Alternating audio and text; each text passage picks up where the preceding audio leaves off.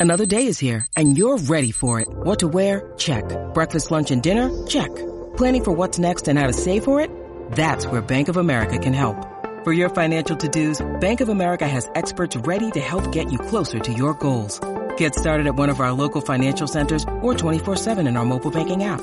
Find a location near you at bankofamerica.com slash talk to us. What would you like the power to do? Mobile banking requires downloading the app and is only available for select devices. Message and data rates may apply. Bank of America and a member FDIC. When you need mealtime inspiration, it's worth shopping Kroger, where you'll find over 30,000 mouthwatering choices that excite your inner foodie. And no matter what tasty choice you make, you'll enjoy our everyday low prices, plus extra ways to save, like digital coupons worth over $600 each week. You can also save up to $1 off per gallon at the pump with fuel points. More savings and more inspiring flavors make shopping Kroger worth it every time. Kroger, fresh for everyone. Fuel restrictions apply.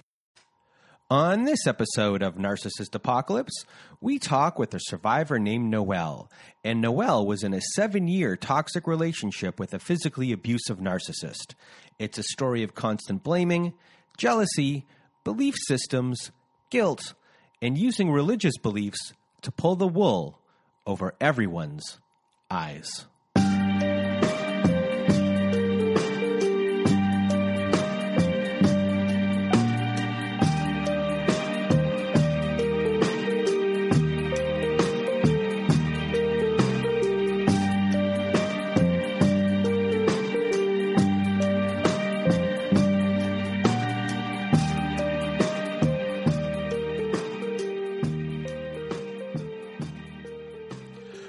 Welcome to Narcissist Apocalypse, a podcast that gives a voice to survivors of toxic relationships.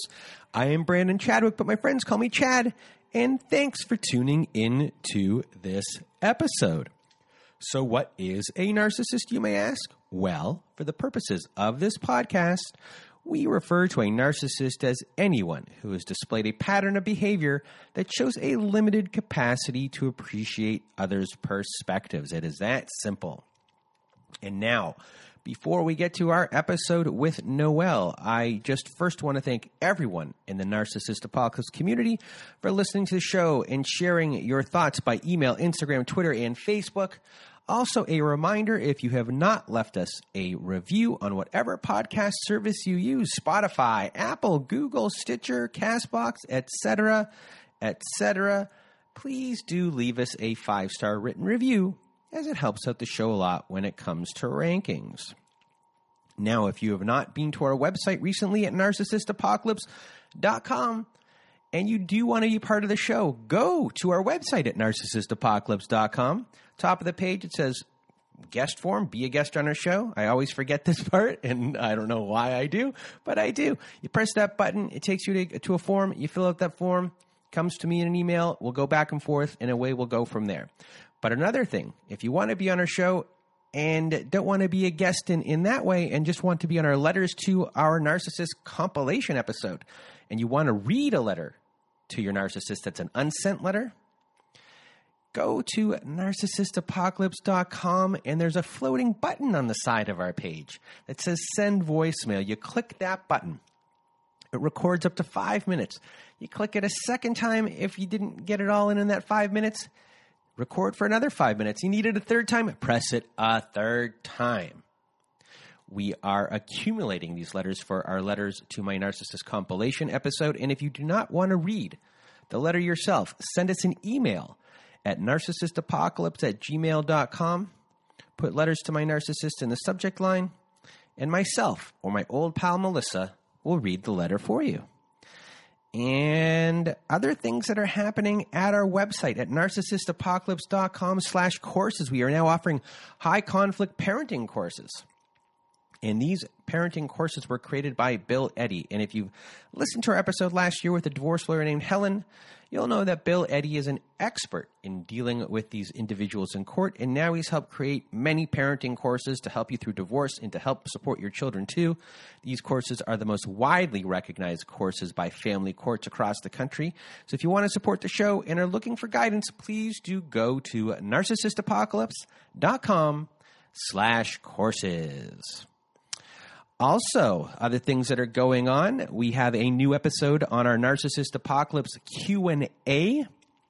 This week we bring back Shirin Peykar and we discuss mindfulness. We discuss connecting uh, patterns, uh, old patterns to, to new patterns.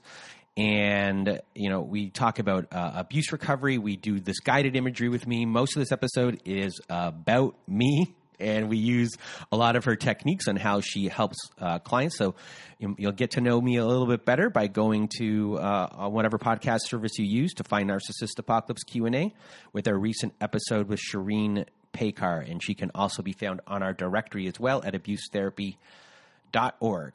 And uh, we'll put all of Shirin's information in this podcast as well in the description if you want to get a hold of Shirin uh, to you know use her services, as she is a narcissist abuse narcissistic abuse recovery coach. She also is involved in mindful parenting and divorce as well. And let's see here.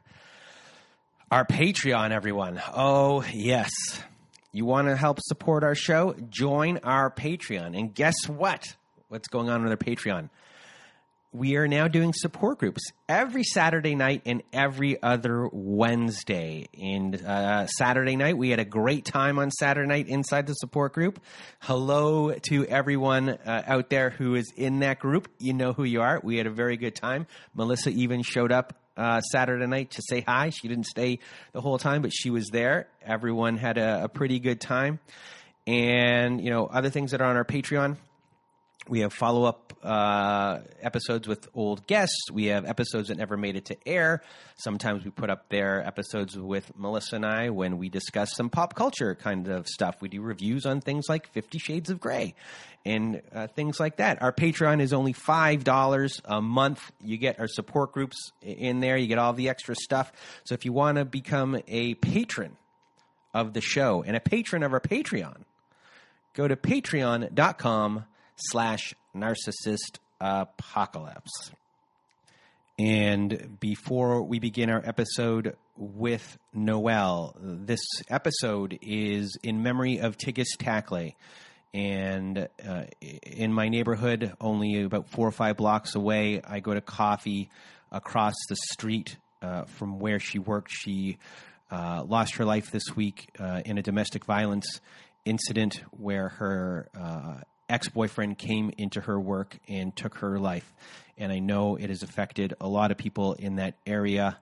And, uh, you know, we want to keep her memory alive. So, you know, today's episode is in her memory. So, um, with me saying that, uh, thank you for everyone uh, listening here today. A lot of this episode has to do with domestic violence. Um, it's a really interesting episode with Noelle and Noelle has made it to the other side, and I know in the future she's going to be uh, an advocate for for uh, religious communities and, and women there as well. So I just want to, from the bottom of my heart, thank uh, Noelle for being part of this show, this episode, and I'm going to get out of my way and your way, everyone. This is my episode, conversation, interview with Noelle. Welcome to Narcissist Apocalypse, everyone. With me today, I have Noelle. How are you? I am doing well, thank you. How are you? I'm doing pretty good. I have this is I'm on my third cup of coffee today, um, and it's early, it's pretty early in the day. You're the same as me. Oh yeah, coffee all the time, all day, every day. All right, so I'm uh, really, uh, you know, it's unfortunate that you're here, but I'm excited to hear your story because, you know, I read the little bit of the background, and I know you're going to help a lot of people. So. Uh, thank you from the from the bottom of my heart for being here, Noelle. And, and now I'm going to get out of my thank way. You. Oh, you're welcome. And now I'm going to get out of my way and your way, Noelle. The floor is now yours. Okay, well, thank you so much for having me. I'm really excited to share my story. Um, I'll just start by saying that I, I never thought that this would be me. I never thought I would be in a position where I was telling my story of being a survivor of any sort of abuse. I always grew up thinking like fairy tales are real and romance novels are real. Like it can happen to anyone, you know. And I thought that that's what happened to me, that I had found my happily ever after. But as it turns out, that was not the case. So um, I grew up in a really sheltered home, very isolated um, in a rural area. And my parents are really conservative, really religious. Um, they homeschooled me and my brother, so we never, we just didn't have social interactions. We didn't have a lot of those kind of social norms that kind of shape you as you grow up and figure out the world. So, and it's really, really, um, what's the right word? Like a homey environment. Everyone I knew had a mom and a dad. There's no one that I knew from a single parent home. No one had divorced parents. Uh, men provided, and that was that. You know, you grow up and you find somebody to marry, and you live happily ever after. I was really sheltered from the harsh reality of men who hurt women, and that I just had this idea that all marriages are perfect, but that I didn't think that they could not be, you know. It was so, it was a very 1950s nuclear nuclear yeah, family in, in a really yeah. in a really like backwoodsy kind of country sort of way. Yes. Okay. Um, but also my parents weren't very affectionate. They I never really saw them portray that in front of me, so I didn't have an idea of what that would look like. I never once even saw them kiss on the lips. Like they were just really really conservative. so that gives you kind of an idea. So I just grew up thinking that my my main goal was to get uh, married and be a wife and a mom. I never dated anyone in high school, um, so I just had really low self esteem. I struggled with eating disorder tendencies. Just thinking like, what does it take, you know, for a guy to notice me? Like I never really even had a conversation with a a boy. You know, I left home and I I thought I would just find this person and I would marry him and then that would be that. So all that to say, I ended up going away to college about six hours away so I could have some space, kind of spread my wings and fly. And I was really excited for that and it needed to happen. I was very naive and I had a couple of dating relationships early on. They didn't really go anywhere, but I, I'm grateful for them. They had helped me to kind of grow and to develop a little bit of uh, self esteem and self ideology, I guess, just to know who I was and what I wanted out of life. And um, at the point I was 22, this would have been in the summer of 2012, I started kind of dabbling in online dating. I was like, oh, what the heck? I'll give it a try. I was getting really discouraged because literally everyone I knew had a boyfriend uh, or was engaged or already married or having children. It seemed that they were all just getting on with their lives and they were happy and things were working for them. And I'm thinking, what's wrong with me? Why don't, where's my person? You know, like maybe I'm just too weird. Maybe I'm too broken. I don't know. And so I gave up and tried the online dating. That didn't work. I met a lot of really sketchy characters on, and for whatever reason, I always followed through on my gut. If I didn't feel right about them, that I would just cut all ties and that was that I would move on. So I'd kind of given up. It was July of 2012 and I said, what will be will be. I'm done trying. I'm just going to live my life and go on, be free. And then literally the next day, this I meet this guy at work. I was waiting tables at the time, and he came across as overly confident, overly arrogant, just that he knew everything about everything, what was going on. He walked in like he owned the place, and I thought he'd been sent there by corporate to kind of check up on us because they would do that often, kind of quality control or whatever. And so I thought that's that's how he came across was that just kind of a boss, you know.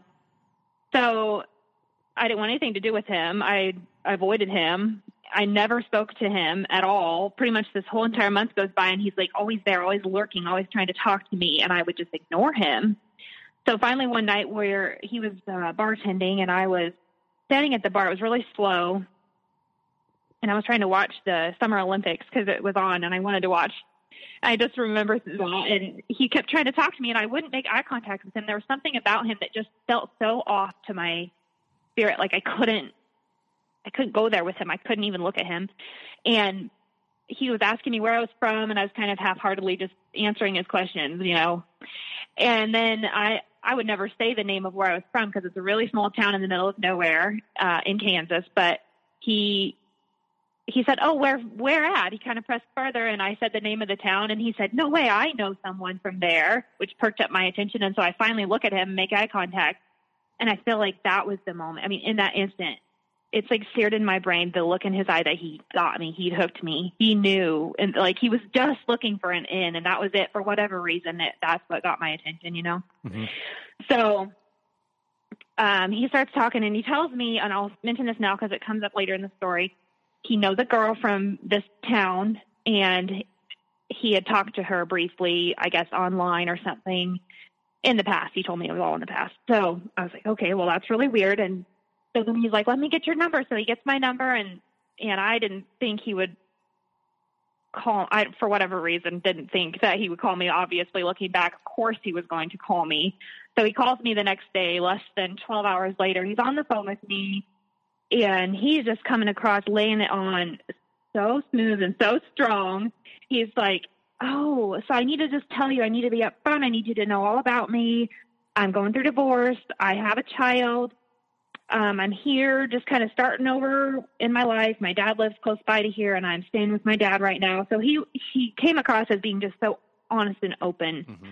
telling me everything, so there were no secrets, and and I loved that. I thought that was good. I thought that was a good quality, you know. So, um, and then he starts saying right then and there on the phone, he's like, "I think you you'd be a really good mother. I know my daughter needs someone like you, and I've been praying for somebody like you." But my ex is so crazy. And i he just would he would talk for hours about how crazy his ex was and how everything went wrong and how it was all her fault.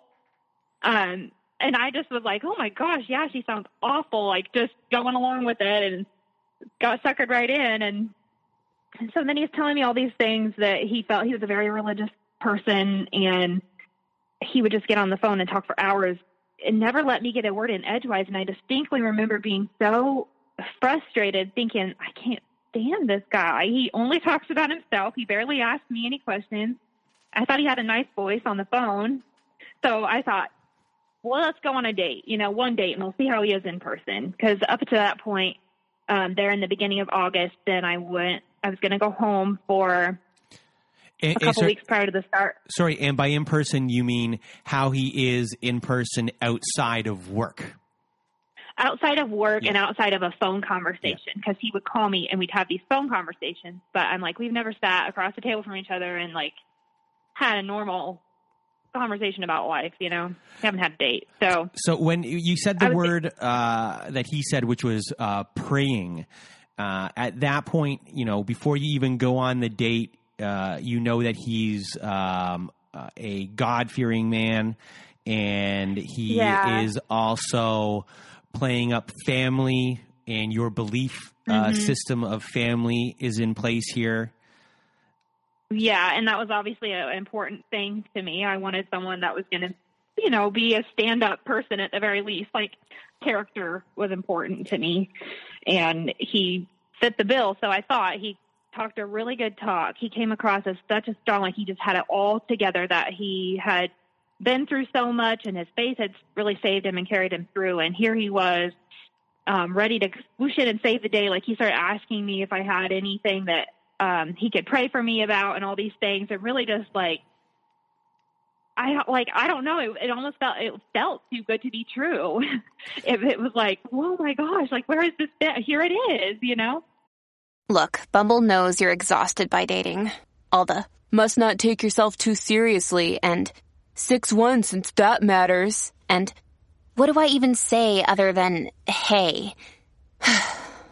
well, that's why they're introducing an all new Bumble with exciting features to make compatibility easier, starting the chat better, and dating safer. They've changed, so you don't have to. Download the new Bumble now. He really So is. gonna- he, he is a Prince Charming and a happily ever Oh, after yeah. story. So I, I I have one question. Uh, you're uh, how old here? Like 22, 23? Yep, 22. I, I was 22. And how old is he? And he was 30. Okay. Yeah. Okay. So he's 30 Yeah. and he probably has a child some He had know, a, in one, how one old? Like child and uh, she was five at the time, I believe. Yeah. So um, at that time, it was the beginning of August 2012, and I was going to go home for a little two week vacation before the start of the school semester, and I'd had that planned for a while. So I was like, "Yeah, I'll see you later. I'll see you when I get back." And then, but he, the whole time I'm on this trip, he's calling me multiple times a day, spending hours on the phone, and it just it was just too much, you know. But it, it got me, it hooked me. So I ended up cutting my trip home short by a couple of days, and I went to go see him. He convinced me that we just need to meet up. We need to we need to get together. We need to meet in person. So we go and we meet in the Walmart parking lot. I just drove six hours. I was exhausted. I hadn't eaten anything, and I was like, okay. And he's like, well, I just need to see you now. So we meet up in the parking lot, and he comes and he gets in my car, and he we he said we're going to take it slow. I don't even want to kiss you, anything like that. But then he gets in and he starts grabbing me and kissing me, and I remember feeling like sick to my stomach and um shaking, like I was so shaky, and I don't know if it was just because I hadn't eaten and I was tired, or if I was just it was just my nerves. And I was like, he he looked at me and he said, "Oh, you must really like me." And then he looks up and he sees this car parked right close by to us, and it has a specialty license plate on the front that says my name, and it said for you. And he said, "Look, there's a sign. You're meant to be. It's meant to be. I'm going to marry you." And I was like, "Whoa!" And of course, then I'm just kind of, I just go, I just fall for it. He's like, "You don't believe in that stuff. You don't believe in the signs. You don't believe in the." He's like, "This is so." He's like, "Okay, yeah, we're going to go on a date." So we go on a date that night. I was like, "I need to, I need to go get ready and like I want to feel ready for this. I don't feel ready for this, you know? So we go on this date and he's just going on and on and on, just sitting there across the table from me about how beautiful I am. He's like taking pictures and sending them to his friends and his family and um and then we get to the end of the date and he says, I'm so embarrassed to admit this right now, but I don't really have any money. He's like, Can you can we split the cost? He he worded it that way, split the cost. And I was like, Okay, sure, why not? Whatever. It'll be it's casual, it's fine and then he contributes all of like five dollars to dinner and i was like footing the bill um and little did i know that this was the start of a trend so so we we've had here there, we've had here red flag uh number one where his actions did not match his words when you were yes. in when you were in the car and then immediately yeah. uh, maybe he feels the unease and he looks at the car uh, all of a sudden, you forget because of the license plate. It's meant to be. You say "whoa." I assume you're saying "whoa" in my mind, like Keanu Reeves would in all of his movies. And then, then you uh, go to dinner and all of a sudden he doesn't have any money. So we got a couple red flags, yeah. but at this point, I mean, yeah. you are smitten and he's got you hook, line, and sinker. So and from and from there, and and you got to remember that I'm thinking. This has never happened for me. A guy's never paid me really any sort of real attention. I've always struggled with self esteem. And here this guy is telling me how beautiful and perfect I am. And it just felt so good to have that attention. It felt so good to have someone notice me and and affirm me in these ways. So fast forward a couple weeks and he's just laying it on hot and heavy. That did not change. It it only increased daily and my friends at the time, like my little girlfriends who I was pretty close with, they were like, Whoa, whoa, whoa. We did not see this coming. We don't like this guy. You need to cut him off. He is going way too fast and he is not your guy. Like they knew right away. Um, but I was like, oh, whatever you're you guys have boyfriends you can say that you're happy i don't have that so like leave me alone like let me have my turn it's my time you know and i basically just cut them off because how dare they rain on my parade when i finally was getting what i wanted you know? And so fast forward a couple weeks it's the first weekend of september 2012 i paid for a day date to go i planned the whole thing to go to a major league baseball game um, he was really big on sports. He had played college sports, so it was like a big thing for him. So I planned it out. I take him to this game, and there were so many red flag instances. I mean, just looking back on that day, that that ride in the car is about a three hour drive, and um, he just would not stop talking about getting married. And he's just like, all this stuff is just coming out of, I'm like, this is way too fast. And so then I'm like, okay, well, if you really think that, like, I want you to meet my family. I want them to approve of you and meet you. And I've had my wedding planned, goodness knows, for a really long time. So I have all these requirements that are going to have to happen. He's like, oh no, that's not important. What's important is if God brings you your person and it's the right time, then you just get married and you don't waste any more time. He said, and I guess if you have a problem with that, then I'll just, you're not the one and we can turn around right now and go home. Oof. Like, I don't want to waste any more time with you. And I was like, no, no, no, no. Like, oh, okay. Like, and it just, you know, it was like gut punch because I thought you were so into me. How, how could it be that flippant? So we go on with this day date and he brings up that girl that he knew from my hometown. And he said, "If by the end of this day, I'm getting really annoyed with the guy already. And I'm thinking, he is so arrogant. I just don't even know if I like him. He's really driving me crazy. And he brings up this other girl that he knew. And he said, I think she was a lot sweeter than you. He's like, I don't know. You're one of the salty ones from over there. And I was like, yeah, maybe I am. So then you can tell he was, then he's getting a little worried that maybe, okay, she doesn't like, she's coming out, you know, figuring me out. She's gonna, you know, cut it off or whatever. So then he starts coming on heavy, like making out with me, really just being sweet, turning on the schmooze. He like stopped and bought me flowers on the drive home, but he wouldn't stop. So um, at this point, I should note that I'm still a virgin. So at, at that time, I was still a virgin. It was like a big thing for me that I was like saving myself for this one person. I was going to meet my person, and that would be it. So, and he, that had obviously come up in some of our conversations prior to. So then we're driving and he starts saying, you know, I think it'd be okay um, if I have sex with you because I'm going to marry you, and I think it'd be okay. And I was like, well, that's not okay with me. I'm not. I'm not ready yet. I'm not in the mood. I'm definitely not in the mood right now. Like, I just want to go home. I just want to sleep. And but no, he was like bound and determined, and he didn't stop. And like it, one thing led to another and we ended up sleeping together that night and it was not i was like mortified because it was nothing i ever thought it would be it was not fun for me at all i didn't feel like i consented at all. It, like and i i just went with it because i thought this is, must just be the way it is. Like this must be normal. Like i don't know. I, I didn't have anything to compare it to so i just was going with it you know? But he over the next couple weeks he really started he was like we're going to pick a date. We're going to get married. Um, we're going to go buy rings. Um, and he would really, anytime I would start to be like, no, it's too fast, he would guilt trip me. And he'd say, well, don't you see how, how much I'm hurting with my divorce and I'm missing my daughter, my child. And I just, I need you to, I need you to love me. I need you to be with me. I need you. I want you. And it was just so, it was just so much. So, uh, I specifically remember one day we go out for lunch and he nonchalantly asked me specifically how much money I have in my bank account. And just mind you, I'm working two jobs. I'm going to college full time, but I was very like, I'm going to take care of myself, kind of independent, you know. So I'm paying my way through school, working two jobs, and but I never spent any money. So, and I think he had been kind of noticing that, and he wanted to know. So he asked me, and I just blindly tell him. He said, "Well, I need you to pay this bill for me because I don't have enough money.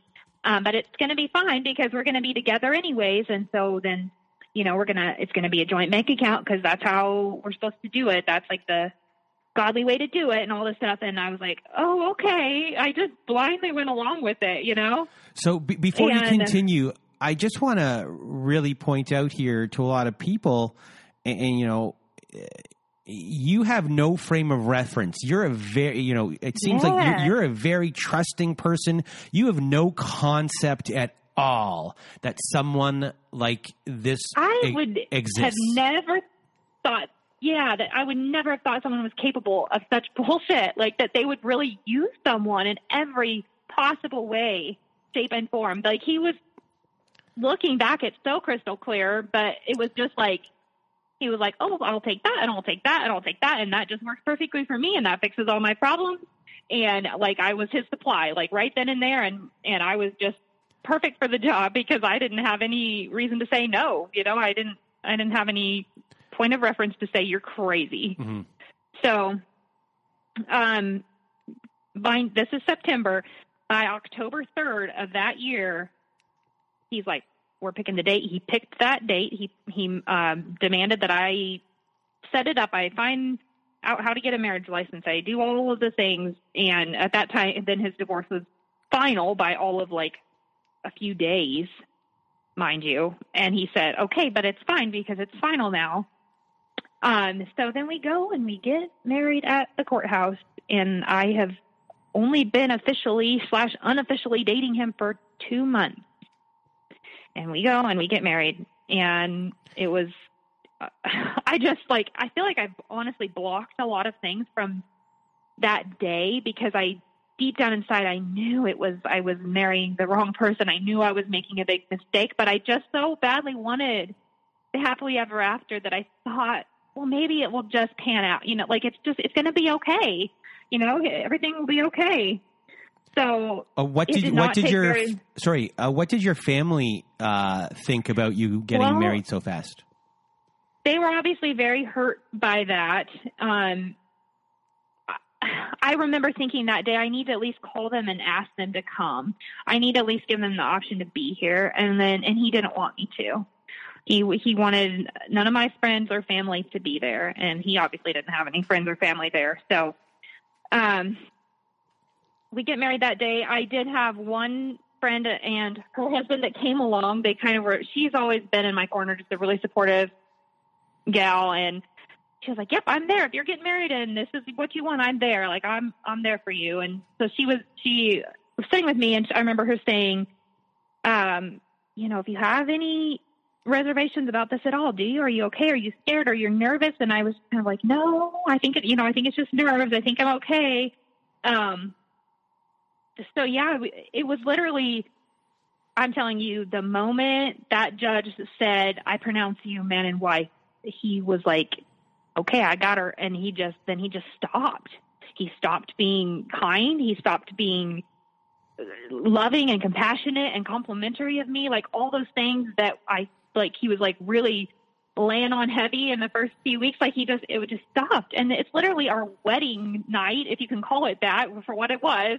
And we're at this hotel, and I had bought lingerie, and I was like really excited for this night. Like it's a big deal to me.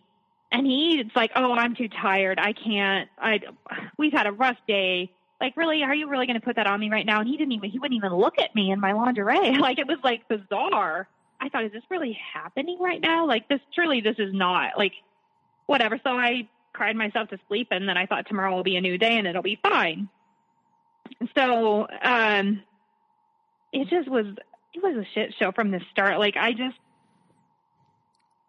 it was all so fast and I didn't have like, I just, I don't even know. So, uh, let me think how how to even tell the next few months. It was all kind of a whirlwind. He convinced me that the best thing for us to do was for us to move down closer to his mom and um, child. They live down in Florida. So we're going to move across the country. He said, You're going to just have to drop out of school. You're going to have to put it on hold and come back to it later. And I kind of went along with that. And so we moved down there and on the way, I don't know if I, he decides to tell me that he's had he's basically cheated on me already in that short amount of time with someone very close to him. And I was like, okay, like why are you telling me this now? Like I don't know, it just didn't make sense. And that there seemed to be, and but then so that made its rounds through his family while we're on all the way down there. They called him and and he starts throwing this pity party he's like, no one loves me. No one's there in my corner. They're all against me. And I'm just trying to do the right thing. I was trying to do the right thing and be honest, blah, blah, blah, you know? So we get there and he starts calling up all these people he wants to introduce me to and taking me to his old church. And uh, right away I'm thinking, do these people even know who you are? Like you're one person here with your friends and your fellow churchgoers and like apparently, you know, he had just left out of the blue. And then all of a sudden he's back and he has a new little wife and he's showing her off. And it was just really bizarre. And so we stay at this crappy hotel and it was reeks of cigarette smoke. And he's saying, Oh, you got to make this place like home. This is our home now. You know, this is, you're the woman and that's your responsibility. And he was super critical of me if I was if I said no or if I said I don't agree with that and you know I I think at this point I'm starting to recognize my tendency to over romanticize things and I really kind of would use that as my coping mechanism like I would just I'm just like such a you know glass half full kind of everything is always going to be okay so so where you are in Florida at this point, is it a city or is it a small town? What like what kind um, of place is it? It's a smallish town, but it's close close to a bigger city. Um, so so you're so you, you, point, you show up to this smallish town, even though it's near a big city. You're staying in a hotel. Uh, you're you're being introduced to people who are wondering probably you know, this guy went away. He's now come back. You're with him. This is my wife. Uh, did you get a sense that everyone that you were meeting was looking at you funny? Like, does she know what he's yeah. really like? a little bit. Like maybe they were kind of like, oh, like they felt sorry for me. Cause, like cause, they had no idea. Because he had in, no in, idea. Yeah, in my mind, it's like, okay, this person's you know, I could be wrong, but this person's uh, exhausted all of his options here. Everyone knows him here. Pretty he, much. He has to go far away to get to outrun his uh, his reputation. Um. Yeah. Yes, that's a good way to put it. So, um, it's then it's November. Okay, so November of 2012, right after my birthday, he says, "Well, this isn't working out. Let's head back to the Midwest." So we've been there for three weeks, give or take. And he's like, oh, this isn't going to work. Let's go back. And I had just gone out and got a job because somebody's got to work and pay the bills. And it really wasn't going to be him. He had no interest in that. He thought he was going to sit there and, you know, magically someone, God, was going to pay for his hotel room every week and that, you know, whatever. And I'm like, I, I can't, I can't do this. I don't know who this person is and I don't know how he's survived to this point, but I'm going to go get a job and so I did, but I worked all of like two days and then he's saying we're going to leave. So we pack everything back up in the car and we head back to the Midwest. And then we go to stay at my parents, which was so awkward, let me tell you, because they obviously hate him and they're mad at him and they're mad and hurt at me and how everything had happened. Um, and everything is in jeopardy. Everything is in shambles. And I'm like, how did I get to this place? Because I, I, I said yes to this person that I should never have married. And here, how did I wreck everything up so bad? But let me tell you, it never once crossed my mind that I could have said then I made a mistake and I want help and I want to get out now. You know, it, that was not in in my vocabulary. Like divorce was not something you do.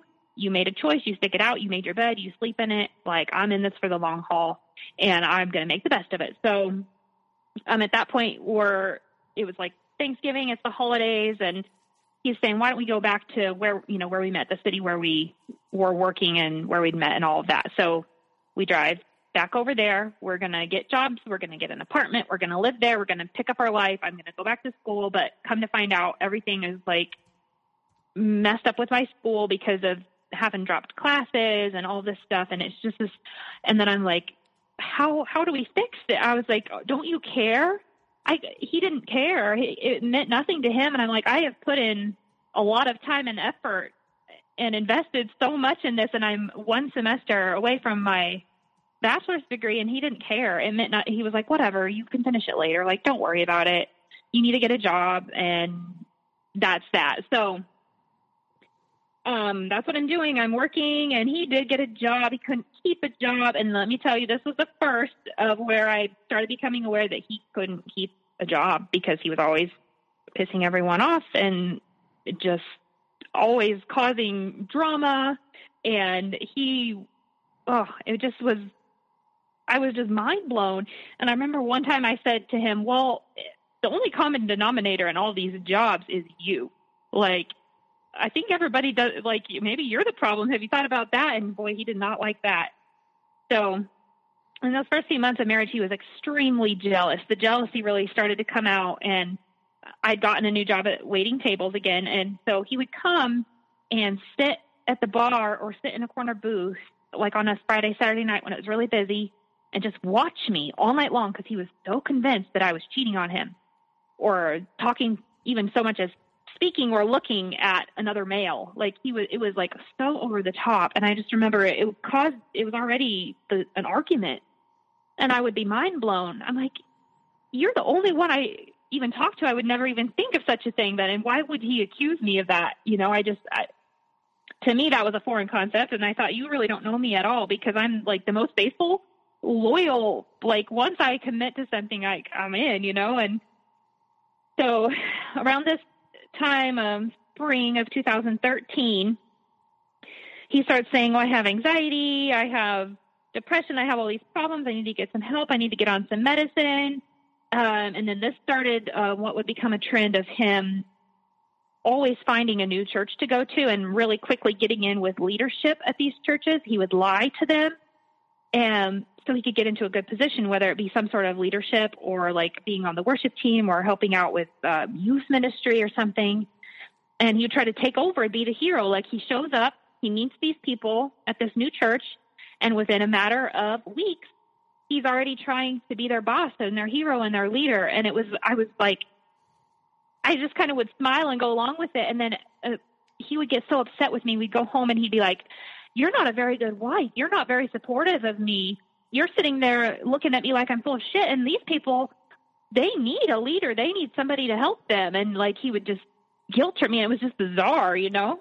For for um, one one second, for uh, me, I'm not uh, a churchgoer. So can you just explain to me uh, what it is to be a, a leader at church and, and what that responsibility is? So just just someone who's like, mm, for all intents and purposes, really in tune with God and really got their life together. Um, really like good at reading their Bible and praying and and going to show up every Sunday and shake hands and, you know, like just being okay. there and being like one of the leaders of the okay. church. So, is someone also that other people can come to if they have a problem some, that you're like that people look up to. Okay. Yeah. Okay. Somebody that's like the hero. Okay. And so anyway, that spring was the first instance of physical violence. And at the time I let it go as a fluke. And he said, oh, I, you know, I was just trying to test my physical strength, uh, trying to test your physical strength, you know, because he, we would be working out together at the time, and he was very fit and strong, and you know, like I said, he'd been a college athlete, so it wasn't nothing anything for him. But and I'm not like I grew up on a farm, so I'm not like a weak girl, and I'm a little taller. But he, it scared me because I couldn't, I couldn't fight him when that happened that day. And I just thought, this isn't supposed to happen. You're not supposed to put your hands on me and hurt me. Like, and I couldn't get away. And it was that terror. I'll never remember that feeling of terror that he was going to hurt me. And he was, he took a vow to protect me and he was doing the opposite. You know, it just, it was so bizarre. So, like I said, I just kind of let it go as a fluke. But over that summer, he really learned my weaknesses. He knew how to play me so well mentally and emotionally. Like either way, good or bad, I started to just feel like it didn't matter what I said or what I did, it was going to be wrong. It like he would ask me to do one thing and I would do that thing, but then literally the next day he was like, "No, that's not how you're supposed to do that." And I was like, "You just asked me to do it that way, and now, I, now I'm doing it the way you asked, and all of a sudden that's not good enough." And it was in the most it was mundane thing to the most big thing. And it, he was always right about everything and there was no telling him otherwise. Like it could be if i said oh i like this kind of bread. This is my favorite bread for a sandwich it would be world war three because i told him he was wrong about his favorite kind of bread. And i was like i never said that i felt like i was crazy i was like i'm losing my mind so he's just like, gaslighting really he's gaslighting you left yeah. right and center about any and there anything is the term that I had never heard before, but I Googled it one time and I thought, oh my gosh, that's what he's doing to me. And I just had this sick feeling in the pit of my stomach. I was like, that's happening to me. Like, I just remember, like, who can I tell? Like, I've got to tell somebody about this. Like, this isn't okay. This isn't normal. So, oh, it just, I remember just being so angry because while I was naive, clearly, I was not a pushover. I wasn't a weak person, and I passed on many people who could have been potential you know, spouses, but I passed because like my gut told me no. But then all of a sudden, the one I took a chance on, like he had to be such a dud. I was like, what in the world? Why did I do this to myself? And so, did you feel embarrassed anyway, at all about that, or oh, I was so I was so embarrassed because like look at how quickly we'd gotten married, and look how, you know, I excluded everyone, my family, my friends. No, it was just then all of a sudden it's just me and him all the time. No no sort of community. I mean, we the only community we would have was when we would go to these new churches where he's trying to impress people and trying to be the hero and a leader. But then right away, if there was any time where I would start getting close to someone or start having a friend, he would sabotage those relationships. Like instantly, he would find out. He would either add them on social media or have me give them their phone number or something so he could talk to them. And then he'd start saying things about how not dependable. She's crazy. She's you don't want to be her friend. She's really broken. And he did this behind the scenes, and I found out about it later on. Um, and I just I remember being so hurt and so angry. I'm like, why? Like, well, what is your point? Like, you really want me to just be all alone and isolated? And well, yes, yes, he did actually. So, um, he would frequently borrow money from my family um, as time went by. He I couldn't keep a job, like I said, so then he's borrowing money from them, and we would make the drive over to quote unquote see them, come visit them. But it was just so he could ask for money, and then he would use he would he got in to their good graces, you know, by oh I'm really trying so hard to take care of your daughter and to make a good life for her, and I'm just really struggling with my anxiety and my depression, and I just can't find a good job. All my bosses are crazy, yada, yada, yada. You know, it was always someone else's fault. So it was just ridiculous. I remember that summer my brother got married and we came to their wedding and he was trying to be all helpful and heroic and so nice to them. Um, but then he wouldn't go to the reception with me and he wouldn't go to the dance with me. And I was like begging him and I, I really wanted to. Like that was you know, an important event for me and for my family. He wanted nothing to do with it. He said he had a headache and he went to lay in the car and he got so angry with me and accused me of not loving him because I had chose my family over him, quote unquote, because I chose to go into the reception and just sit in the car with him while he had a headache. And then he said, "You don't love me, and we're not going to work out, and I want a divorce." And I'm like, "Okay, great, let's do it." Like I'm already done. Like I'm over it. This, you know, but I couldn't say that. I was like, well, I think we should work on it. I think we should just give it some time. You'll be okay. You'll feel better tomorrow. Um, so around this time, I would say I started to feel really objectified. Like the, I just, I felt like I didn't matter to him unless he could use me for entertainment, for sex, for money, for praise and adoration. Like those were the only things he wanted from me. It was just unreal. Like I felt like I didn't I didn't matter to him. The only thing that mattered was him being happy. So he, he and then this is early on enough in a marriage you would think that things would still be pretty good in terms of like sex and being happy and kind of figuring each other out but no he was already complaining that i was so boring it was so awful um he said you just act like it's an actor chore and he's like, and then he would start comparing it to his exes or whatever, just just to try to get to me, to get what he wanted. I guess you know it was it was all just a game to him. So I got pregnant with my first child in May of 2014. Um, at this point, he's on job number five in a year and a half of marriage. Uh, there's a big blur in my mind around this time. I just was kind of going through the motions. I was working two jobs then at that time and pregnant, and he's barely working. And uh, I remember her, my daughter, my first daughter's birth in January of 2015, and I remember feeling more alone than ever. And I thought, this can't be what life is going to be like. You know, I just felt so hopeless, and he wouldn't let me invite friends to come visit her he didn't want my family to come see her. And then when they did, he complained that they didn't bring a nice enough gift. Like, was just, he was just really critical of them. He was critical of everyone behind their back. To their face, he would be so, so nice. And they, they just sucked it up. And around this time, he really started like social media. I, I would say around that time was really when it really started taking off, uh, at least in my world. So he was obsessed with taking pictures to put on social media, pictures of him, pictures of me, pictures of our daughter. And but he would be really critical of me. He's like, "Why you got to ruin my picture like that? Like you blink, or you look funny, or you look weird, or your smile's off." And we, he'd sit there and take like a hundred pictures and just comb over them until he found the one. Because in his mind, he looked perfect in all of them, but I was messing them up. So he'd pick them out. He'd put them on Facebook, you know, with a really nice caption, and everyone thought we were this happy little family, happy young family. They literally had no clue. And I look back at those pictures and all I can see in my eyes is like terror and fear and sadness. And I'm like, that poor girl, she just doesn't even, she just has no idea. And she's just going along for the ride. And it, he, you know, he's just having the time of his life doing whatever he wants with no one to tell him no.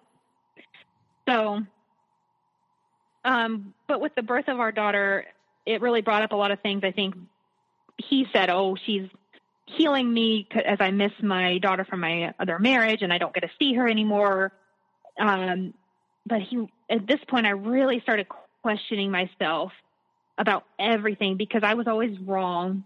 I couldn't be a good parent. He was always telling me how to be a better mom, and I mean, I'm a new mom, so obviously there's a long, a large learning curve that comes along with having your first child, but I, he would get me so in my head about everything. Um, it, he would coach me. He would coach me on how to apologize to him for making him upset or for hurting his feelings. And then he, and so uh, being the good wife that I was, I was like, oh, okay, I'll, I'll try that. You know, I'll make you happy. I so badly just wanted him to be happy. I wanted it to work. And uh, so I would do this, I, these elaborate apologies that he would ask of me, and then they would be wrong. And I'd be like, but I did exactly what you asked. He'd say, no, that's not what I said. Uh-uh.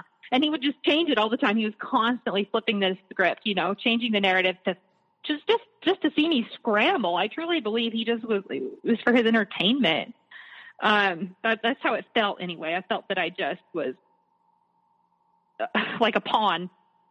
So he would project onto me these things always saying like his reality. I think that was kind of the thing before with the cheating, thing. I was cheating.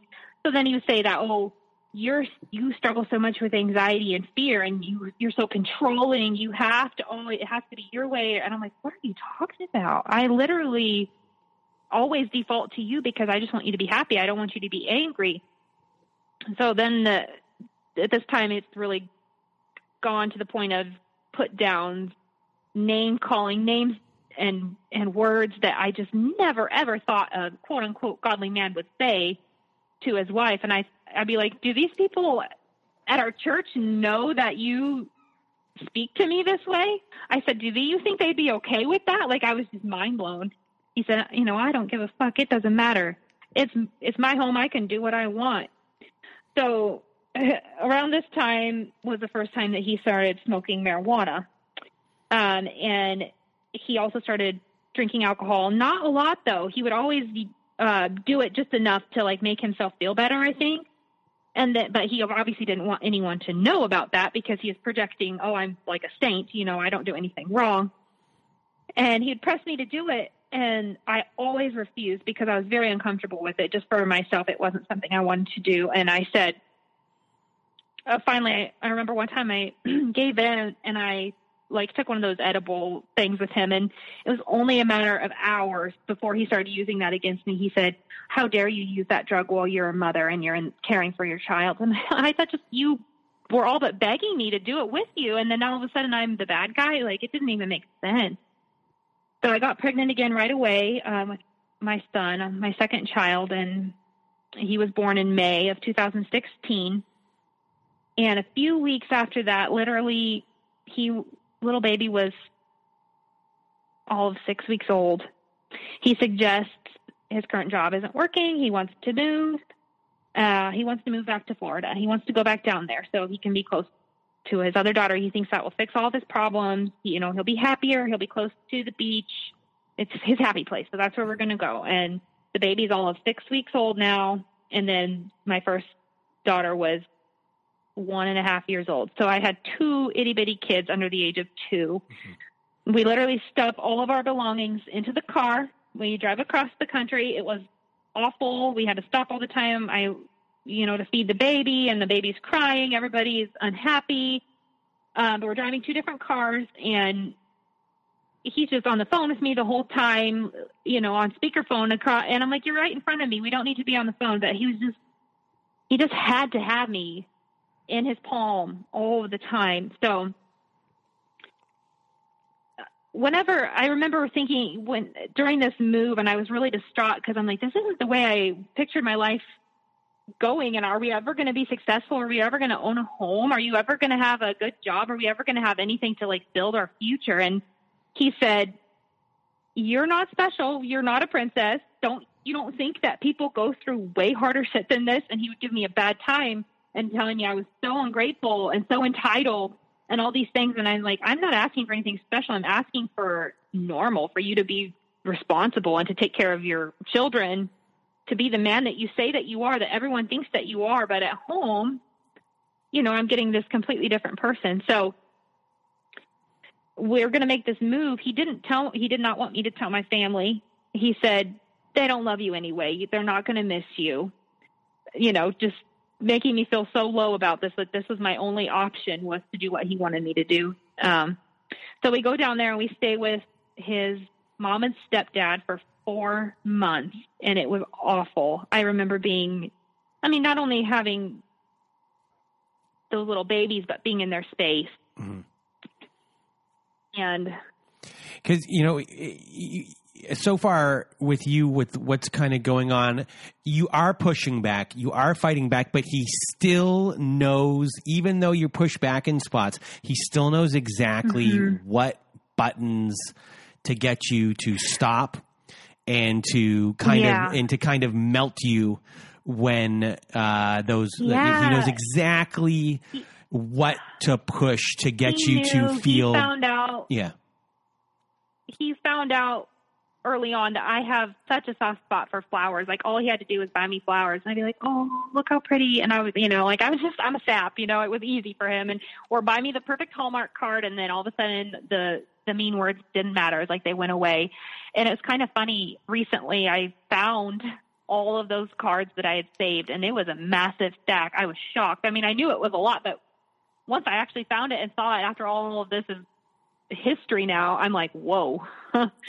it, but but as, far, as, as as far as like him saying, you know, you don't support me, uh, like things along those lines about him and his needs uh, are, were those like the biggest yeah. things he'd say that you would, you know, would you sit there and question? I am, you know, I want him to be this way, but here are all these yeah. excuses he's giving me of like other people go through this.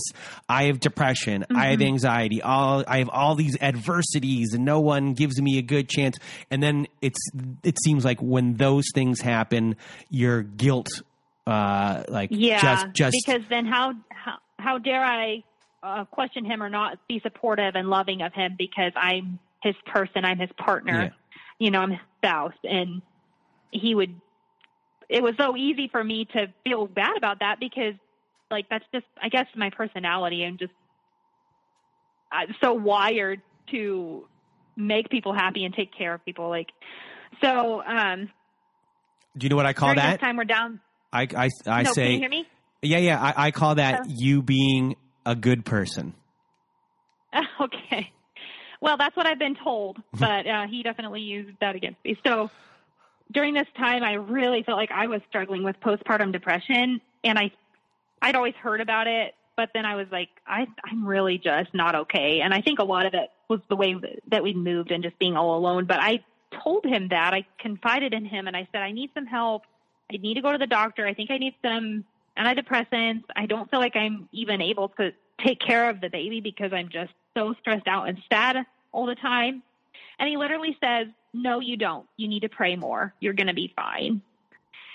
So, like, I just remember thinking, You don't even, like, why would I have told you that? I remember just sobbing my eyes out and I said, Why would I have trusted you with, with that information and told you that and been open and honest with you for you to tell me no? Like, but then at that point, we only had one car. Then when we got a second car, he wouldn't pay the registration. So I literally was just at home all the time with these two little babies and this new place all alone. I, I had no support system. Um, I would talk to my mom here and there, and he he would constantly check my phones, check my social media. He like went through and deleted every single male that was not related to me on like my Facebook, and he would go through my messages, and anything about everything was potentially something that would make him mad. Like the most mundane conversation with my mom, for instance, about like the weather or something. He said, Well, why were you talking about that? You know, like just questioning everything. So that will make you paranoid. That will make you nervous and you just don't want to fight. You don't want to battle. So then you're avoiding that in altogether. So I would constantly just delete my messages. I never had any saved on my phone because I just didn't want to hear it. I didn't want to deal with it. And I remember him saying that, like, I know you're cheating on me because you're always deleting your messages. And I'm like, no, I'm not but I'm not going to argue with you about it because you're going to be right either way. You know, whatever I say is wrong. So I just was like, oh, it doesn't matter. Um, I just remember he would never apologize for anything. He forgot my birthday that year, and I was pretty upset about it. And then he caused the biggest argument and just raged on me. He wouldn't speak to me for a solid two days, and that was the first time that I experienced the silent treatment. And I thought, there is no way. I've I've heard of people doing this, but two whole days, like this is crazy. And he was the one who forgot my birthday, and how dare I be upset or hurt by that? You know, I was the bad guy because I made him feel bad for forgetting my birthday. Like it just didn't even make sense. No. Well, fast forward to December of that year, 2016, and I found out I was pregnant again. And I didn't tell him for a while because I was absolutely mortified. Let me tell you, I was about to have three babies under the age of three I'm with this cat who can't keep a job and he can't, he's not supporting me. He's not loving me. I'm not happy. I'm not healthy. Um, it was just, I didn't want to be in that position and I was so scared. And when I finally told him, he laughed and he said, well, that's just what you get. Some, you know, fill in the expletives. It was just, I just was mortified. Like, I was like, who is this guy? Well, we found out she was a another girl, uh, and he was pretty upset about that. He wanted a, another boy. He didn't want another daughter because that would have been daughter number three for him, including his prior child from his prior marriage. So it was just that really started the talk of, well, I'm not happy here in Florida, and I think we better go back to the Midwest again because you're going to need the support of your family, is how he would say it. He said, You are so incompetent you're not fit to be a mother. You need help. You need to be closer to your family so they can help you to take care of your three kids. And I'm like, okay, let's go. Like, I don't want to be the one to make the decision because I know you're going to hold it against me and you're not going to be happy there. We already tried that. You said you wanted to come here so you could be closer to your daughter. You know, everything would be perfect in your world then and you'd be happy. But in reality, he was angrier than ever. He was drinking all the time. At this time, for the first time since we'd gotten married, he had a decent job um, he was making really good money and it was like out of nowhere. And I'm thinking, okay, well, maybe, you know, if he's making good money, at least like it'll be okay. Like he can take care of his children at least. Um, but it wasn't enough. And he was so stressed out and anxious and angry all of the time. And then this is when the physical stuff really started. That he would just be really physically violent with me and breaking things that belonged to me just because I would disagree with him. So I thought he's really broken. Nothing, nothing is right, and nothing will ever be right. You know, I I don't know what to do, and I um, I started googling, you know, abusive relationships. Like, am I in an abusive relationship? Question mark. Like, this really can't be happening to me. I didn't want to believe the the very obvious that I already knew. You know, I just was like in disbelief and shock, and I still refused to t- talk about divorce, but he would drop that all the time. He would say, I want a divorce. You're not fit to be my wife. I don't want to be with you anymore. He'd go and spend hours praying, and then he would say, the only time he would have time to spend with me was if he was going to talk about himself or if he was going to talk to me about how to be a better person or a better wife or a better Christian. I mean, it was just it was weird. So when it comes to his uh, other daughter, uh, from his previous mm-hmm. relationship.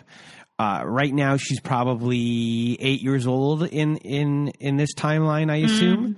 Yeah. And Yeah. so, uh, does she come and visit? Uh, how is she adjusted? Do you get to So- speak to the mother uh, of, of of his other child? At at times, she would be allowed to come and spend time with us. Um, although it wasn't court ordered anything or anything like that because he didn't have any parenting time. Um, he was supposed to pay child support. He didn't pay any child support to her. But she was like, okay, you know, he she was still in constant contact with him to some extent, like texting or calling, and it was off again, on again. They'd shout and scream and yell at each other on the phone, and it was uh, just bizarre. But she, if she needed someone to provide childcare, she'd bring the daughter over, or he'd go pick her up. But the thing was, he didn't spend like any time with her. It was me, so I would take care of her. I would go pick her up from school. I would help her with her homework. I, and you know, I, I enjoyed spending time with her. It wasn't about that, but I remember thinking, why am I doing all of this? I thought it was you that was so desperate for time with your child, and you you barely spend time with her, and she's here, and you don't do anything. Um, and I remember suggesting one time that maybe you know he needed to set some like TV boundaries, or she had a cell phone, and I said she's way too young to have a cell phone, but what did I know? And I and he I was again the bad guy because I had suggested how you know how better he could parent, but like it was I'm like well I'm just offering a suggestion given the time that I've spent with her and seeing that she's kind of struggling with school, so maybe a little less screen time would be good, you know. And it was just yeah I didn't really have any conversations with that with her mother um, besides pleasantries here and there, and I thought I remember one time she told um, my mother-in-law at the time that she felt sorry for me and she thought that she said this is going to end badly. I feel so sorry for that girl. She's going to have all these kids and she's going to be all alone. She's going to be just like me, only worse. And I was like, what an awful thing to say. Like she doesn't have any faith in me. I'm I'm not going to end up like that, you know? Like I just still believe so strongly that things would work out. I don't I don't know, but I just remember thinking I'm desperate. I have a lot of regret during this time. I'm thinking, is this forever? Am I always going to be this unhappy and this lonely? Like, surely not. Uh, I was just over it and kind of feel like at this time the resignation set in. Like I'm in a struggling marriage. Nobody knows it. Um, he's so paranoid that I'm going to let that slip to someone. He would constantly um, break my phone or hurt me. Um, so in June of 2017, so we've been married at this point for four and a half years.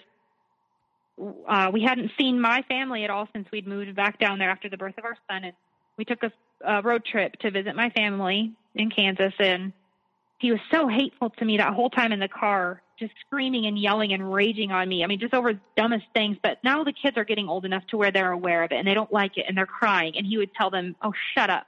You got you don't cry over that. I'm telling, I'm talking to your mom. You shut up." But they're babies, you know, they're little still.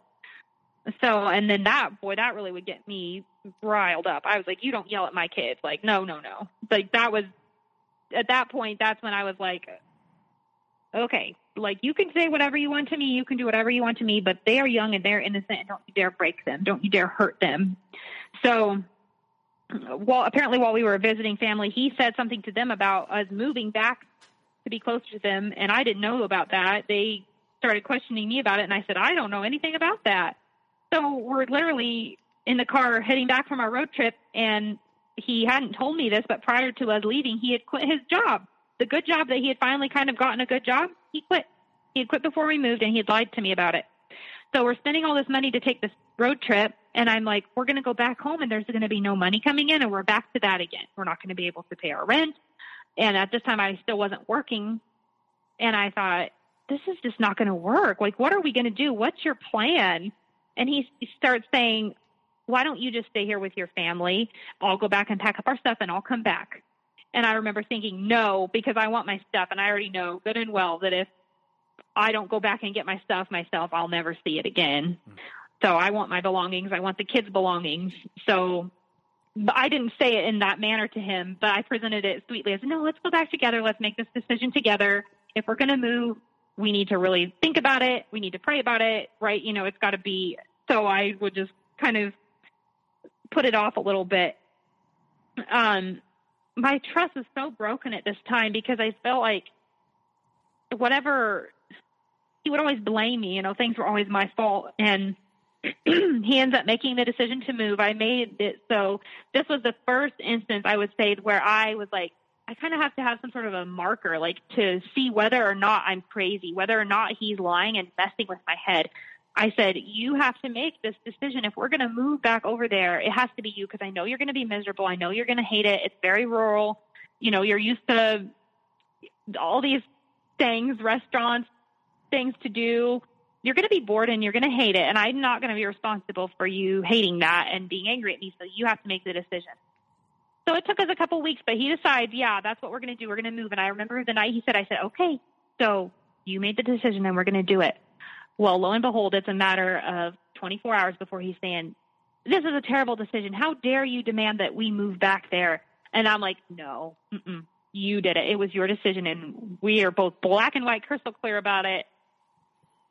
But in his words, no, it was me. So I remember thinking, there's no way this is ever going to change. Like he is going to play me in every way possible forever. Like there was no end in sight. I knew at that point that that that wasn't going to change.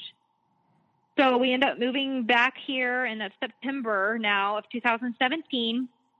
Um, obviously, it's stressful finding a new house, finding uh, him getting a job. I'm about to have a baby. So then the baby's born, our second youngest daughter, and I'm really, you know, he's starting to struggle with anxiety and depression again. He ends up quitting that job. in January of 2018 and he starts using marijuana again heavily this time. And I'm like, you can't do that in front of the kids. You can't, you're not allowed to have that in the house. I refuse to let him have that in the house.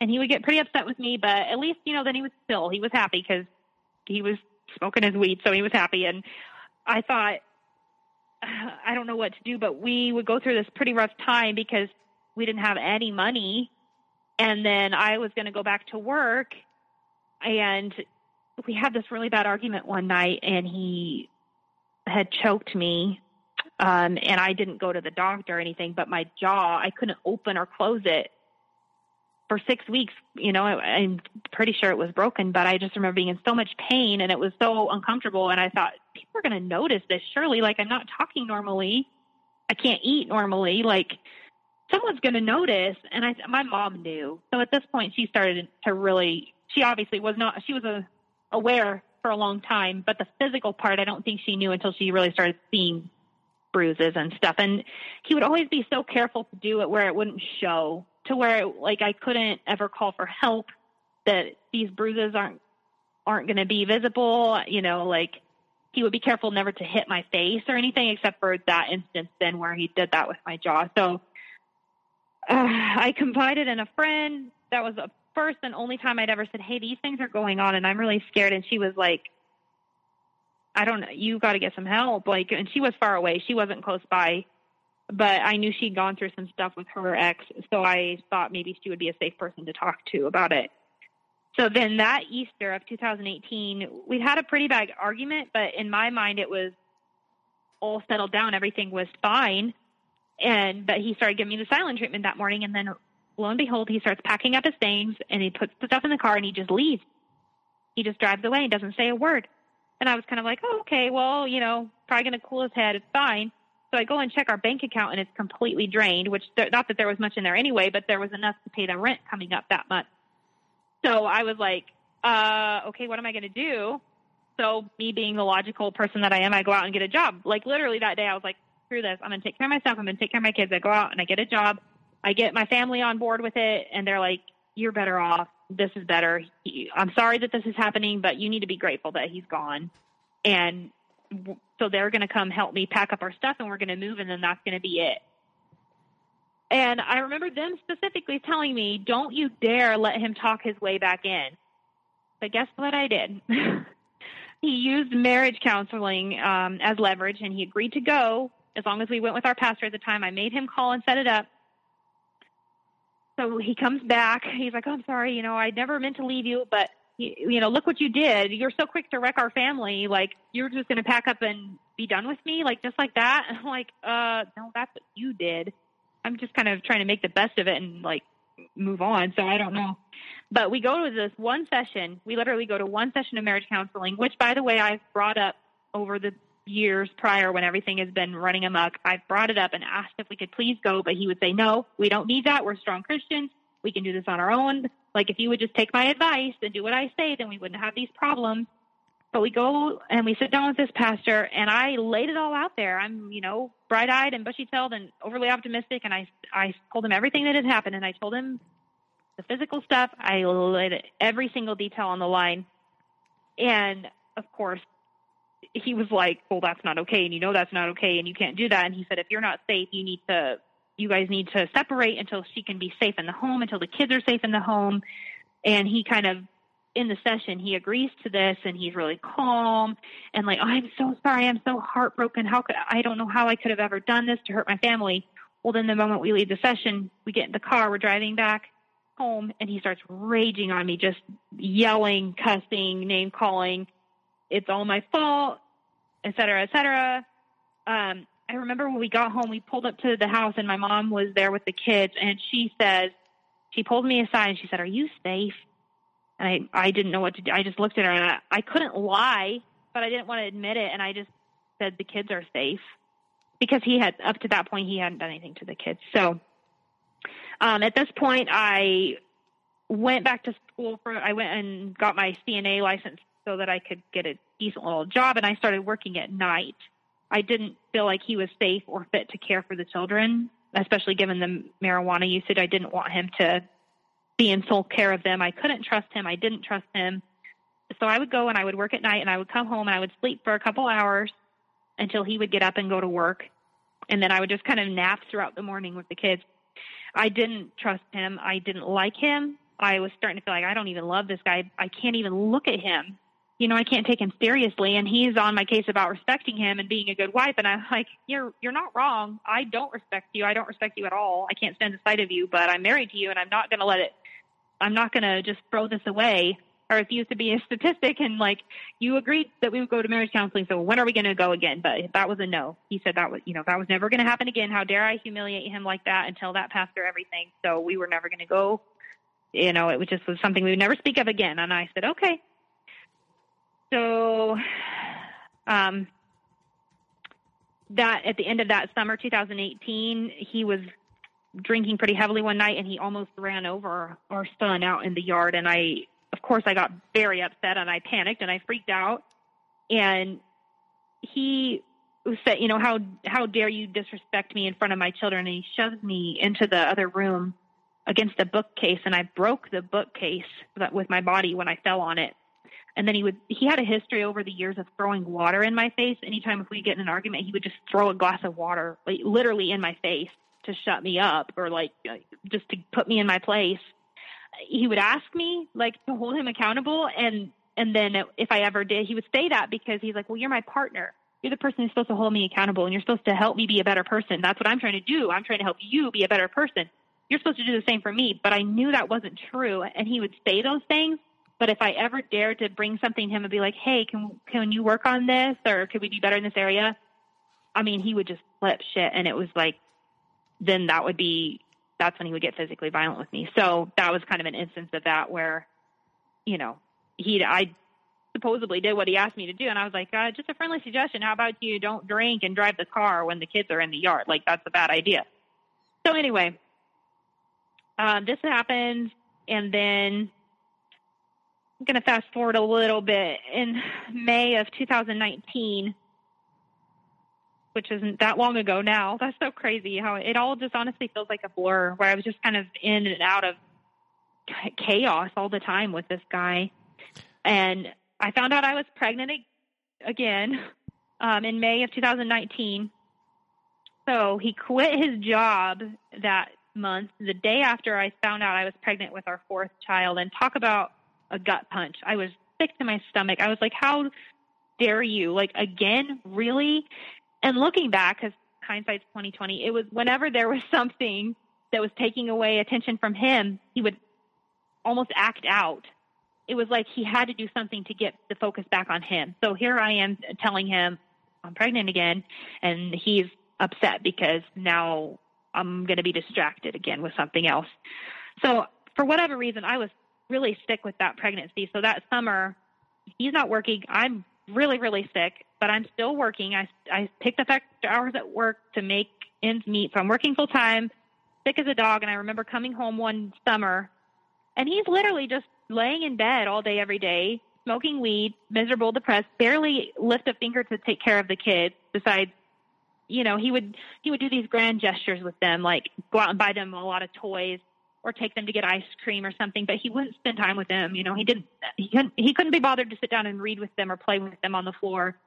But if I did those things, he would get jealous of me. And like he was so upset, he'd say, You run this house like it's preschool. Like, what about me? What like don't I matter? And I'm like, uh yeah, but I have these children, like they're my world and I'm gonna take care of them. I'm not gonna give them a bad childhood just because you're unhappy with me. Like it was just bizarre. So that summer, he we ended up finding out that our landlords weren't going to extend our lease because they felt that we had neglected the property, quote unquote. I found out later they just couldn't stand him and they did not want to deal with him any longer. They didn't want to deal with, you know, the rent being late all the time, et cetera, et cetera. And fair enough, I get it. So not only am I sick and pregnant and stressed out, I find out I have to move. And I'm like, okay, so I'm trying to find another house to live in because he he would never do any of that stuff. He would never take any responsibility. It was all whenever it came with all those moves that we made and all of those things, it was always my responsibility to find a new place to live, to help him find a job, to submit his job applications, like just crazy stuff. I was literally like his servant, his maid, you know, his secretary. It was, you name it. Like that's what I was there for to serve him. So I, I, rarely interrupt anyone during the story to make a comment about their partner, but I dislike him so much for you. Good, me too. And me I'm too. sure everyone else oh. is thinking it right now. And I rarely do this, oh. but that's how much you know you it's telling the story got me to say this because I want to hurt him myself sitting on this side. Well, I, just, I, just, wanted you to know that. The the fact that thank you for being on my side. no, the the landlord, that the one that didn't want to renew our lease because of him, he literally pulled me aside um, and told me that one time. He said, "I just want to punch this guy in the face for you. I am so sorry." He's like, "I'm appalled." He's like, "I would never ever." have believed or imagined and I am so sorry that you are going through this. Like he just he knew he was an older gentleman, he and his wife, and they they knew they were so kind. I just remember being like, I felt I felt like I'd let them down, and I was disappointed that I had let them down. You know, and I thought, and he told me he had he um my ex would say it's your fault because you haven't been taking care of the house, you haven't been taking care of the yard or the property, and I'm like, hello, I have been so sick with this pregnancy, like no joke, I would be on the couch throwing up every single day and I had like a weird heart condition that came out with it. Like all this stuff came out of nowhere. And I, I think part of it was probably anxiety, truthfully, just like I was petrified of having another kid with this guy. I, and I didn't know what my future was going to look like. And it was always, it, it was just too much. My body was like freaking out. Like we can't be doing this again, you know? So, um, fast forward to August 1st of 2019 um, he can barely be bothered to help us move. I have to get my dad and my brothers to help us move. He comes and he kind of helps with the heavy lifting, and he's like, "Well, I got to go to work." And I'm like, "Okay, so work? What job?" Because he never did tell them that he wasn't working. He he like made it so that oh, I have to add this this note about in the beginning of my story. I talked about the girl that he knew from my hometown so at this time, we had gone to this church a couple times in my hometown where this girl lived.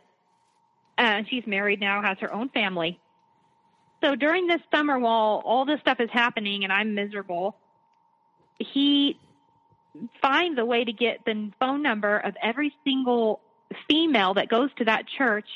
He texts them or calls them or Facebook messages them something, finds a way to contact all of them and say, my wife is really struggling. I need you to pray for her. I need you to send her encouraging words.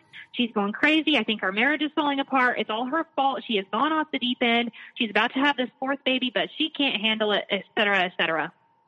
and I'm humiliated. I'm like, what in the world? Why would you do that? Why would you reach out to all of these people? And, and that's a lie. First of all, that was not, you know, that was not the long and the short of it at all.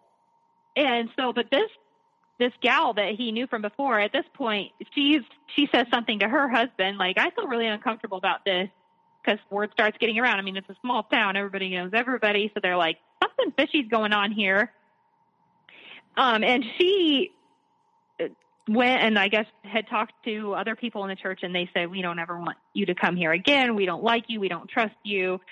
But that was all my fault, if you ask him. It, it was just a bizarre incident. Um, I just bring it up because it's so weird how that all ended up coming back around to that person that he said was nicer than me, and then she like made all this drama because she did she felt uncomfortable with him. Mm-hmm. But so this is all of you know a year, a little over a year ago, September, October of 2019, when I when I found out that that fourth child was a, another girl he went downhill big time. He downward spiraled. The weed use started up again like crazy. I mean, I'm talking, he's just blazing high all day, every day.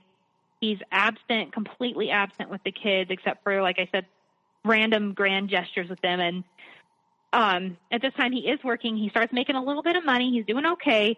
So then every weekend, uh, he's like, let's go for fun. Let's go do something fun. So he goes and he'll, he'll take us on these little weekend trips and spend all this money because he's making money all of a sudden. And he'd take all these pictures and post them on social media, and everybody's like, you commenting. You know, he lived for those comments and those likes on on those pictures.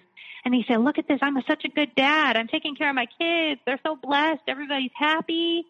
And I'm just like, "Oh my gosh! Like, when is the hammer going to fall? Because it's only a matter of time. At this point, I already know, and recognize the pattern." So, um, he's very upset about this baby being another girl uh, last Christmas, so about a year ago at this time, he just starts being hateful and awful with my family. Um, but I'm I'm really trying hard. Like, let me tell you, I'm still do, working at night, but I make him dinner every night. I always have the house cleaned. The, the his laundry is done. Like, I'm really trying hard. I I I don't know what else to do. Like, I've literally done everything, and and it just he's just not happy. So in January of this year, 2020, I we'd had a pretty bad argument, and I kind of told him enough is enough. Like you know, this year something's got to give. And I little did I know what was about to happen. But so that month, I'm nine months pregnant, and he did the whole choking, smothering, hurting me thing again. This time the kids saw it; they witnessed that. Um, he pushed me down and broke our dog crate by me falling on it and I was so scared that, you know, something was going to happen to the baby. So I go to the doctor, make sure everything's okay with the baby. There were no bruises that showed. And I remember thinking, this is it. I, he said, I, you know what? I think you want me to hurt you so you can call for help and so you can be done with me. And I remember thinking, you are not wrong. I just wish one time you would really, you, like something would happen that I could actually call for help. So this happened. I still can't call for help. I just, I knew in my pit of my stomach that I could not call for help. If there wasn't anything visible, they wouldn't remove him from the scene because of the front that he puts up. You know, such a good, smooth talker. I knew it. I just knew in my gut that they wouldn't take him away and then I'd be left with him and he would kill me. He would be that angry that I blew his cover like that and called the police on him in front of his kids and and that would be the end. He would kill me. So I just I lived with that fear and anxiety like all day, every day, and I was a mess. And I remember then my daughter was born in February of this year, my youngest, and um, the night that I went into labor with her, my mom was there. It was a snowy night, so I'd had her come to stay with the kids. I thought she was, you know, I was going to have the baby soon, and sure enough, so he's high as a kite, passed out in bed, and I, I, I honestly didn't care anymore because at least then he would be happy and he'd be nice, you know. So I was like, whatever, that's fine. But she couldn't wake him up, and I'm like, at this point, I need to go to the hospital. My water's broke. It's my fourth baby. Like she's coming in a hurry. Like we need to go. But she couldn't barely wake him up, so he comes finally to take me to the hospital and he's like moaning and groaning about how he doesn't feel good and you know it made it all about him. After the time that she was born he held her all of maybe four times. I, i'm not even joking you. He wanted nothing to do with that baby. He was so upset by her he's like well i guess you're your mom's new favorite person and it, like made a joke about it you know but he posted on social media the pictures of him holding her every single time and everybody said oh what a cute family you're such a blessed man look at this you know they all believe it. And So then fast forward to March, the baby is six weeks old to the day. Um, he gets really upset at me after an argument because I called him controlling. How dare I call him controlling? He comes up the stairs. He gets very physically violent with me in the kitchen, and my leg gets broken. And I knew it instantly. I've never had a broken bone diagnosed. I think I had my jaw broken that time before, but I just instantly knew that it was broken. I never felt that pain, but I knew. I thought, this is it. This is my out. I just remember something coming over me like cold as steel. I was like, that is the end. I was like, that is the straw that broke the camel's back. And I just looked at him. And so then he picks me up and he literally body slams me onto the floor and it broke my cheekbone. And he's laying on top of me just screaming and yelling and like pinning me down trying to choke me and the kids saw this and I remember I could just see them and I could hear them screaming and crying and I said, "Get off of me. My leg is broken. You have to get off." So I knew I couldn't call the cops right away. I knew he would just break my phone. Um, a matter of time passes. I ended up sending a text to my mother and I said, you know, please come. Don't come in. Call 911. Don't come in until it's until I say come in. So he, this whole time this happens, and then he's sitting there raging on me in the kitchen, just going on and on. He's like, "How dare you? How could you do that?" And he was equally like making a mockery of me and saying like, "What did you do? Slip and fall? That's not a fucking broken leg. It's a sprained ankle." I'm like, "No, it's not." and I just let him. I just sat there and I just kind of let him. I just looked at him and I the way I imagine it, it's almost like I'm watching a movie. The way I see myself and him just sitting there, just looking down on me, just going off with spewing such hate, like ugly words. And I remember thinking, I just it's just like set a timer until the police get. I mean, just I am done. This is my ticket to freedom. And I remember being equally happy and terrified. And obviously, there was a lot of adrenaline because the pain of the broken leg, and I'm just sitting there and waiting for the police to come. Anyway, so finally they come and it's this whole ordeal and they took him out and they took him away and that was the last time I saw him was that day. And I I've been so free and so happy since that day and I won't tell you it's been easy. But I'm just saying that to say like that is how done I was and how much I knew. And I was just waiting for an out. He wasn't wrong you know? But I I couldn't put it into so many words. I had had a conversation with my mom where I said, I want to get a divorce this summer. You know, like I am done. I don't care. I'll be a statistic. I'll be a single mom. I don't care anymore. I cannot live like this. I don't want this. I don't want to show my kids this anymore. So, um, they right away, there was an agency. They, they got me an advocate, like a domestic violence advocate. She stayed with me. Um, she spoke with me on the phone every day. She really helped me to stay strong. And this is the crazy thing though I remember just apologizing. I apologized to the police. I apologized to my mom. I apologized to the doctors and nurses at the ER. I'm sorry to be so much trouble. You know, I'm sure it's it's not broken. Just you know, wrap it up and I'll go home. Like I was so conditioned at this point, I to just make excuses for him and to not be a father. And like I just remember, and they're all standing around looking at me. That day is etched in my mind. They're all standing there looking at me while I'm sitting in the ER, and they're like, "What do you want to do? It's your move. It's your call.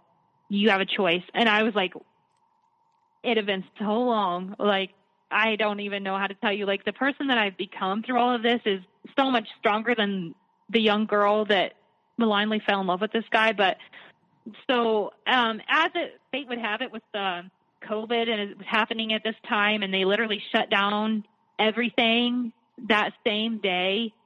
So for whatever reason, the charges weren't filed right away. But when they finally were, a couple months later, the district attorney here in the state or in the, my town at the time, she calls me up and she says, "Have you ever heard of narcissism? Uh, this guy's a textbook narcissist." And I said, "Hmm, I guess maybe a couple other people have mentioned that to me before, but no. Huh, like how crazy am I?" I remember in the early years he had said something about that. Well, my ex-wife called me a narcissist once, but I'm not that. I've cured that. I've done the work and I've cured that. And I've prayed and I, God's healed me of narcissism. And I remember, so then the, this lady tells me and I, I Google it and I read about narcissistic personality disorder and I'm reading the bullet points there. I'm like, this guy checks every single one. Oh my gosh, I didn't even know. And so then throughout that, I found your podcast. I found support groups. I started going to therapy. I obviously had a lot of time to sit and think with a broken leg. And uh, I'm grateful for it, in all honesty, because it gave me so much time to to just really decompress and to figure everything out and to heal. I've been I'm not where I want to be yet by any means, but I'm just so grateful that I've been able to be free and to go on this journey of discovering like what happened and what went wrong and who he was and how he was and who and how I am, kind of understanding better what happened and why it happened and going forward like not ignoring red flags for one, but um, just to never never question my worth ever again and to never let anyone define that for me, especially someone who's mistreating me. I mean, that's out of the question. So So you're here, you're talking to me now. We've, you know, it's been, I guess, eight months, something like that since. Yes. So as almost to the day. as far as where he, did you ever have any fear that he'd uh, just show up again? Yeah, that was a big concern. I got a protection order right away. I moved out of our house within a matter of days. I had help. We packed it up. I notified the landlord, and I said, I'm not going to repeat what happened, you know, back in 2018 when I had my chance to be free and I didn't take it. I am, I was not about to let that happen again. So, um, I had that protection order in place. I filed for divorce right away. Um, I had my advocate, like I said, she was such a godsend, really, really helping me to understand everything and just stay strong. And my family, I obviously needed help with the kids. I couldn't care for them, let alone myself and my broken leg. So I had surgery on my leg and all this stuff is happening. He, I guess, had left the state. I haven't seen heard. I mean, he did break that protection order, obviously, multiple times, indirectly, not directly, but indirectly through phone calls, texts, emails, and every single one of those is a strike against him. But he, um, like, as I found out about narcissism and looking at how they try to hoover you back in, he would do that big time. But it, as time has gone by, and I've saved every single one of those messages I ever got, so I can look back and I can see it. It just makes my skin crawl. Like it is textbook the way he was trying to suck me back in and the things he tried to suck me back in with. Um, so anyway, long story short, I mean, it's done now. The divorce is final. He didn't show up. He hasn't showed up. He hasn't paid a dime of child support, which I, I mean, I should have known. I should have seen how this all played out with his ex, you know, his quote unquote crazy ex. He apparently had told everyone in the town where we were living here that you know, I'd ran off with another man and gotten pregnant again already. I'm like, uh, that's ridiculous. First of all, just had a baby in February and that's not happening. So, yeah.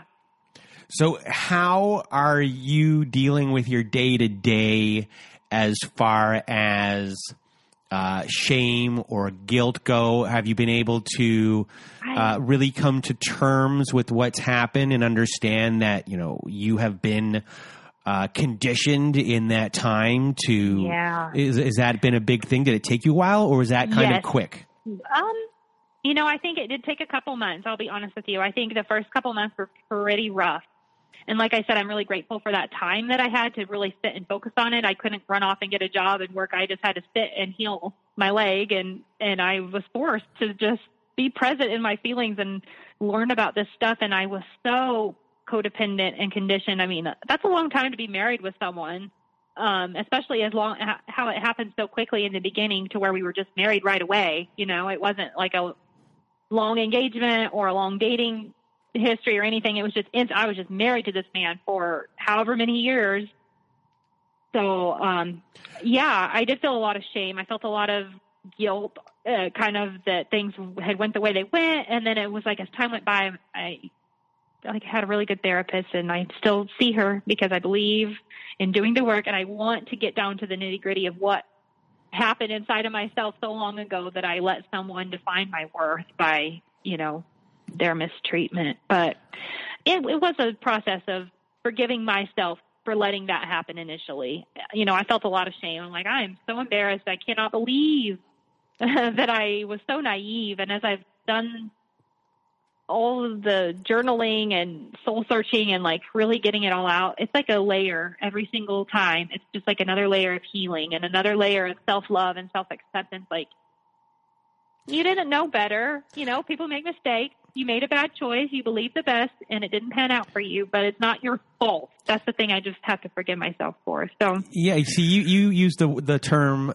uh, "forgive yourself." I've sat here and, and listened to your story now from beginning to end, and what you went through from the beginning of who you were as a person and not knowing that these people existed, trust, uh, your, Yeah. your your belief system of what a marriage should be, and it's amazing. You know, I've heard so many stories. It's amazing how one little belief can dictate how someone acts Yeah. or or, or, or the length that they'll go to to protect that belief of what they've believed their whole entire life and you know and then Mm-hmm. and then you know once that belief system was in there for you it, it, it made you uh, stay maybe a little bit longer and it was in Mm-hmm. within that time that he re- he really dug into you and Yeah. really was able to figure out every single little button. But you know, right off the beginning, there, I mean, he had you hook, line, and, and sinker. I mean, you had no Yeah. chance after a certain point, zero. And Hmm. you know, when when you say uh, I had to forgive myself, I don't see any forgiveness uh, needed. I mean, this guy um, Yeah. was just uh, to a certain level. I mean, uh, probably around year four, I'm sitting here and thinking to myself, you know, you started out, uh, you know, eh, as this person, and year four, you're at a bottom of a well. You're by yourself. You can barely see any light out there. You kind of resigned yourself, like this is my life. This is, you know, Yeah. I, and, and not that you that you gave up, but you were like, this is what was there, and that was that belief system, you know, still kind of running you that this is this is what it is, and in your mind, it's like I, you know, uh, you needed that proof. You needed that one physical thing. And, and it's you know for a lot of people that don't under like that don't understand a lot of people say to themselves like you needed your leg broken for Yeah. that that to happen. And It I- woke me up in a hurry, It- it- for sure. and a lot of people uh, who've never heard this kind of stuff will probably think that, oh my God, I can't believe it would get to that point. But here's a story. Your story is, is just a great example for people to really understand how can someone who can, you know, see one thing and then be brought into this world, be systematically broken down, and then have to get to that point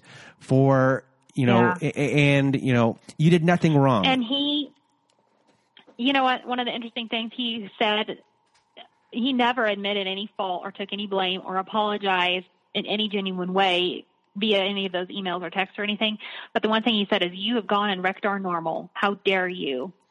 Look what you have done to our family." It was always like some version of that, and I just remember being shocked. so I, I I just am shocked. during during when I'm on a call with everyone, I, I sometimes I, you know I'm typing away little notes here or there, and you know you should see you should have seen the look on my face when I wrote down here. This guy is always looking to blame something on somebody, mm-hmm. no matter what.